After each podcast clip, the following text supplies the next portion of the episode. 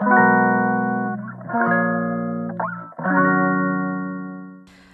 いマールのラジオマールです。えー、今日は8月30日火曜日ですね。はい8月ももう終わりますよ。ねあっちゅうますね。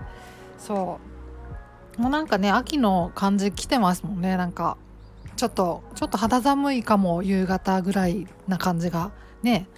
しますねっていう感じですがまあまあとりわけ何のあれもなくまあ過ごしてますけどあれもなくはい。まあまあそんな感じでね なんかすごいグダグダ久しぶりでちょっとグダグダになっちゃいましたけどはい。ちょっとお久しぶりな感じなんですがなんかいろいろちょっとバタバタしてましてはい。そんな感じなんですけど今日のテーマはですねえっ、ー、とまあお薬を飲む豚腹を飲むことに対するなんかこう印象というかね 印象？イメージ？みたいな。そういう話をしようかなと。まあお薬を飲むっていうことはね悪いことじゃないんじゃないかっていうこうそういう話ですね。うん。そうそう。まあお薬っていうかまあ豚腹ですね。うん。なっていうのがその、まあ、最近ねあのあの質問箱の方を結構なんかあの設置したんですね。でそしたらまああの割と頻繁にあの質問をいただく感じになってきてですね。でそれになんか答えよう一生懸命答えようかなと思ったら結構時間かかっちゃってですね、まあ、それでバタバタしてたみたいなバタバタってほどでもないんですけどちょっと時間かかっちゃってっていうのがそういうまああってですね。まあそういう感じなんですけど質問箱の方でですねまあ結構ねあの質問いただく中でまあ豚腹薬を飲むことについてあの触れられている方がまあまああのおられてでその共通点としてはその豚腹を飲んじゃってなんかすごく後悔してると。豚腹を飲まなくても切り抜けられたかもしれない乗り切れたかもしれないのに、まあ、つい飲んじゃってなんかすごいショック受けてるとか後悔してるとかもう私ダメなんだダメなやつだなみたいな自分を責めたりとか。してしまうっていうねそういうまああのレターメッセージをねいただいたりしたんですよ。そう続けざまにいただいたりして私もなんかそうかそう思う人結構いるだろうなと思って考えさせられたんですけどすごいやっぱり分かりますよねなんかなんかその豚腹飲む飲んじゃったらなんかこうああやっちゃ飲んじゃったみたいななんかやらかしちゃったみたいななんかそういうなんか自分を責めてしまうようななんかいけないことしたようななんかそういうなんかこう罪悪感みたいなものを抱くのはすごいなんか分かりますね、うん、なんか分かる気がしますすごく。私自身は豚腹も含めお薬薬物療法やってなかったんでその、まあ、飲んで罪悪感抱くことはなかったんですけど飲むことがなかったのでただでも飲んだら罪悪感抱く感覚っていや本当になんかすごくよくわかる気がするんですよね。でそのなんかまあそこにもやっぱりこうスキーマというかね信念みたいなものがあってでだからこそその飲んでしまう飲んだことに対して何かこう罪悪感みたいなものをね感じてしまうんだと思うんですけどやっぱりスキーマなんだと思うんですよ。そのそこに裏側に隠されてる信念というかね、まあ、そこだと思うんですよね。うん。いやまあどういう信念があるのかなって、まあ、考えられるのは、まあ、おそらく薬を飲むイコール何ていうかこう自分は弱いやつなんだっていう意志の弱いやつなんだっていうね。なんかそう思ってしまう。意志が弱いから薬飲んじゃうんだ。自分が弱いから自分がダメだから薬を飲んじゃうんだっていう。薬を飲むイコール自分が弱い自分はダメだっていう風な信念がある。だからこそ飲んだ時に罪悪感が出てくるっていうね。そういうことは考えられるかなと思うしあとその治したいってやっぱりあの思うじゃないですか。疾患をね。で早く治したいじゃないですか。やっぱり焦るじゃないですか。でまあそうそういう時にやっぱりこうまあ治す治るってどういうことかって考えた時にね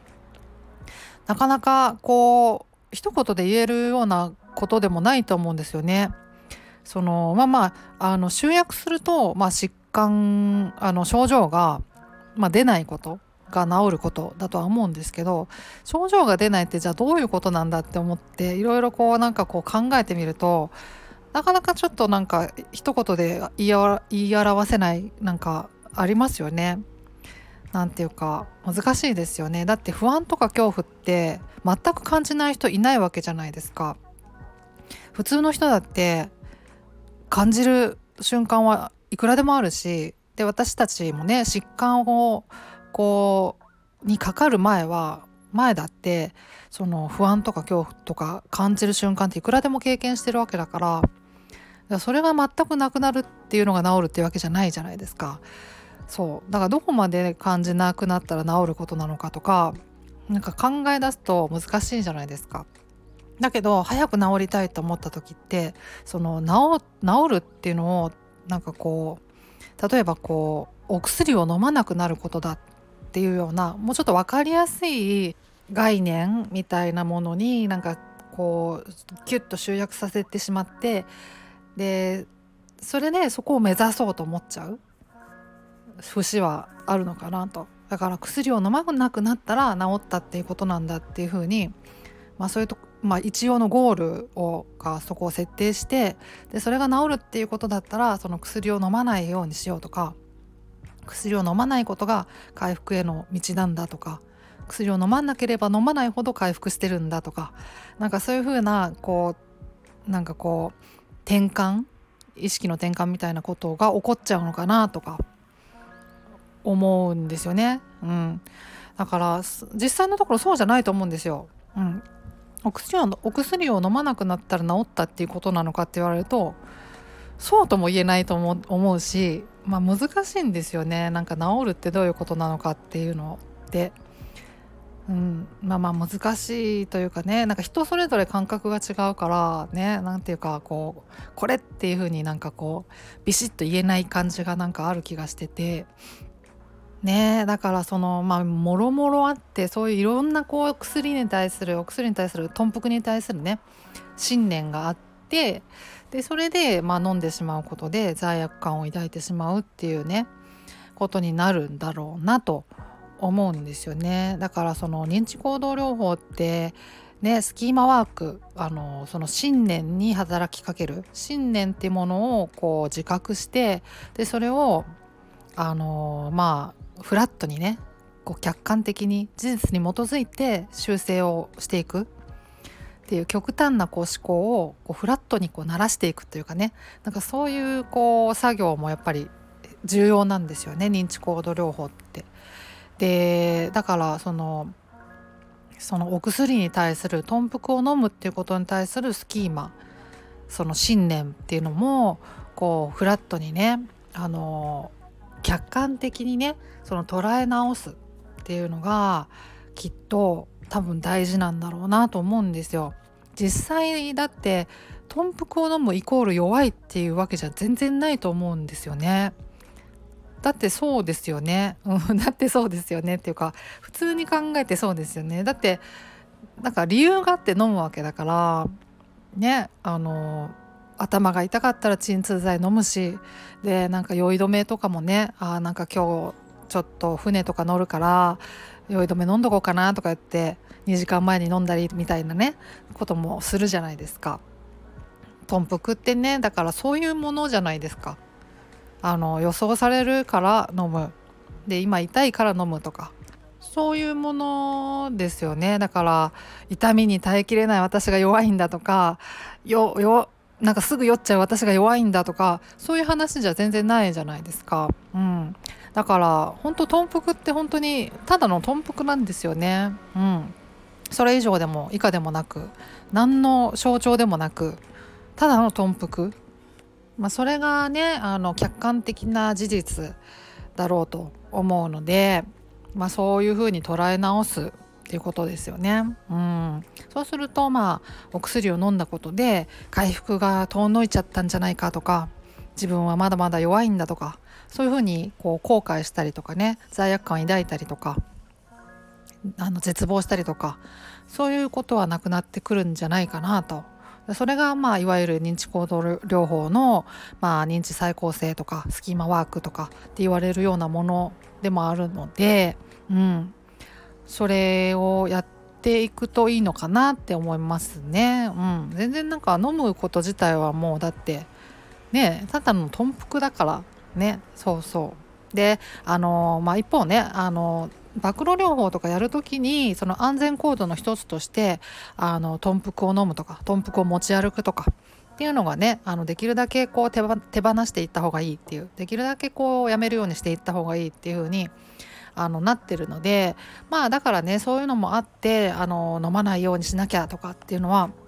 まあ、思うのは思うと思うんですけど、まあ、それあくまでもその暴露療法をねあのやる時にあのやらない方がいいっていうような話なのでまあだからそれとこれとは別っていうようなね感じで捉えたら全然いいと思うんですよね。そうそうそうなんかそうそれをそれとこれとは別っていうのを言いたくてなんかツイッターでねなんかちょっとすごい分かりにくい例えしちゃったんですけどその、まあ、例えばハードルのね選手とかね練習する時にねハードル飛び越える時のフォームとかをあのすごい一生懸命ねあの練習したりとか意識したりとかってもちろんするんですよね。そう。だけど実際この日常生活であのハードル上のものを見かけた時とかハードルぐらいの高さのものとか障害物みたいなのを見つけた時に同じようなフォームを意識して飛ぶかっていうと絶対そんなことないじゃないですか。そうそう。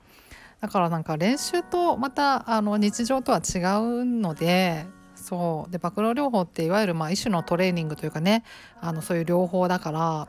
それのそれの時に気にしないといけないことと日常はまた別だからねうんまあそんな感じですよ。ねだからね何かとスキーマワークって本当に有用だと思うんですね。うん、あの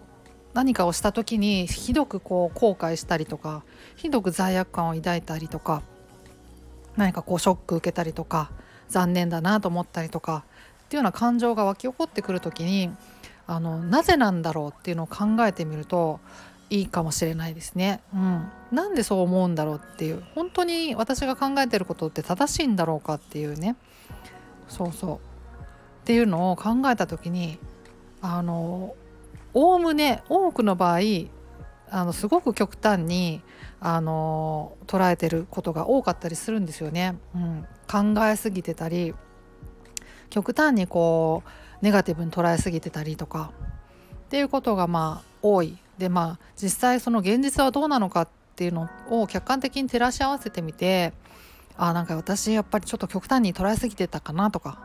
うん、なんかあのちょっとあの飛躍しすぎてたなとか。なんかそういうことに気づけるとあの意識的にねこうあの意識を転換させていくっていうことができますからね、うん、それがまあスキーマワークみたいなねことだと思うので、うん、何かと有用だと思いますね。うん、そう。そういうことですね。はい。はい。そんな感じですね。もうだから客観的に見てるといやだいぶ回復してるじゃないかなとかって思ったりするんですけどやっぱね本人的にはね